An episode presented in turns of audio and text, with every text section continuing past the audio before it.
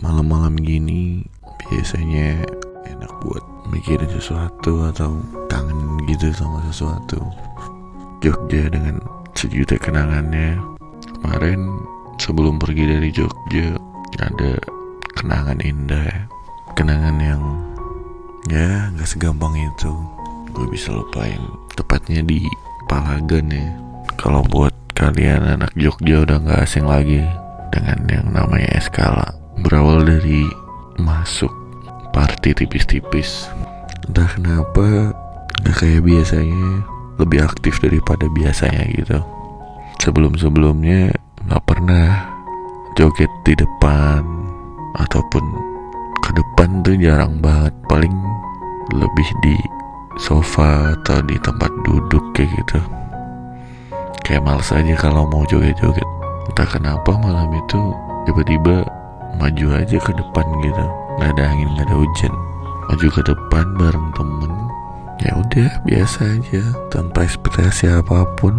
Tiba-tiba lihat wanita spek bidadari. Kayak baju pink tol-tol putih gitu. Dengan celana jeans dengan postur yang tinggi. Agak jauh sih dia.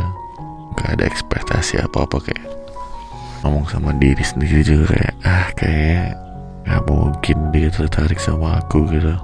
Nggak mungkin aja. Cakep anjing. Ya cuma bisa dicuri pandang dikit lah ya kan. Namanya juga laki. Tetap stay cool walaupun tetap curi-curi pandang. Ya mungkin dia tahu sih dilihat dia joget. Ya ada spasi tiga orang lah aku di sisi kiri panggung dia di sisi kanan panggung. Nggak tahu ke mana ya dia. Tiba-tiba udah hilang aja. Ya udah ya kan. 19 ya kan. Pupus ya kan. Eh selang berapa lama dia datang lagi ke depan ke dance floor ya kan. Ini udah mulai deket nih jaraknya tinggal spasi satu orang ya kan. Entah kenapa dia waktu datang itu udah sedikit kayak mabuk gitu. Dan muka yang udah usut dan udah kendur gitu mukanya deh muka muka enak ya kan. Dimulai nih ngeliatin ya kan. kayaknya nggak kepedean atau apa ya kayak ngeliatin nih. Walaupun mungkin ngeliatinnya efek-efek alkohol ya kan. Dengan keberanian dan sedikit nekat ya karena udah mabuk juga sih aku ya. Walaupun belum parah banget ya. Akhirnya kenalan. Eh ternyata dia anaknya baik gitu ya.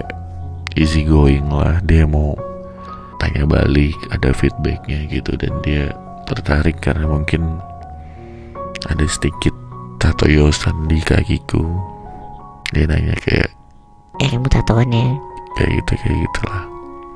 Akhirnya tukeran Instagram. Dan setelah itu aku terlalu mabuk. Entah apa kejadian apa nggak ngerti. Yang jelas yang aku ingat aku tiba-tiba duduk di table mereka nyamperin mereka. Terus aku meluk dia. Senderan di bahunya dia. Dan yang aku inget banget aku kayak tatap-tatapan gitu.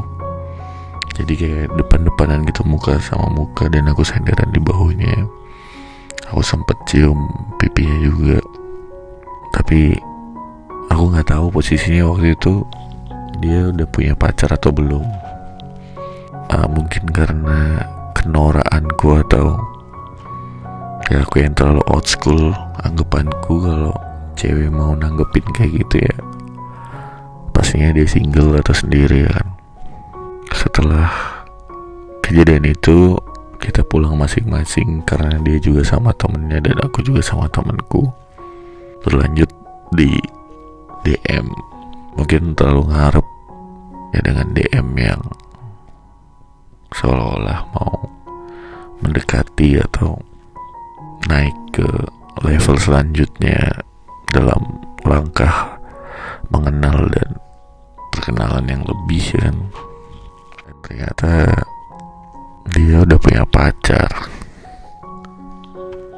Pacaran empat tahun. Dan dia cerita ya doain aja. Aku nikah sama dia. Dia bilang kemarin juga baca DM dari kamu kok santai nggak masalah. Terus dia bilang juga nanti kalau aku nikah datang ya ke nikahan aku. Kadang sedih gak sih? Kadang hidup disuguhin dengan realita yang gak sesuai harapan. Kayak kita udah berharap kita udah kayak mikir wah ini nih gitu. tapi ya gak sesuai gitu tapi mau gimana lagi? Namanya udah jalan Tuhan. Terima kasih buat kamu yang udah ngasih kenangan terbaik buat aku. Sampai habis party itu wangi parfum kamu nempel di baju aku dan kenangannya juga nempel di otak aku. Terima kasih. Ya semoga kamu dapat yang terbaik. Sehat selalu. Salam buat cowok kamu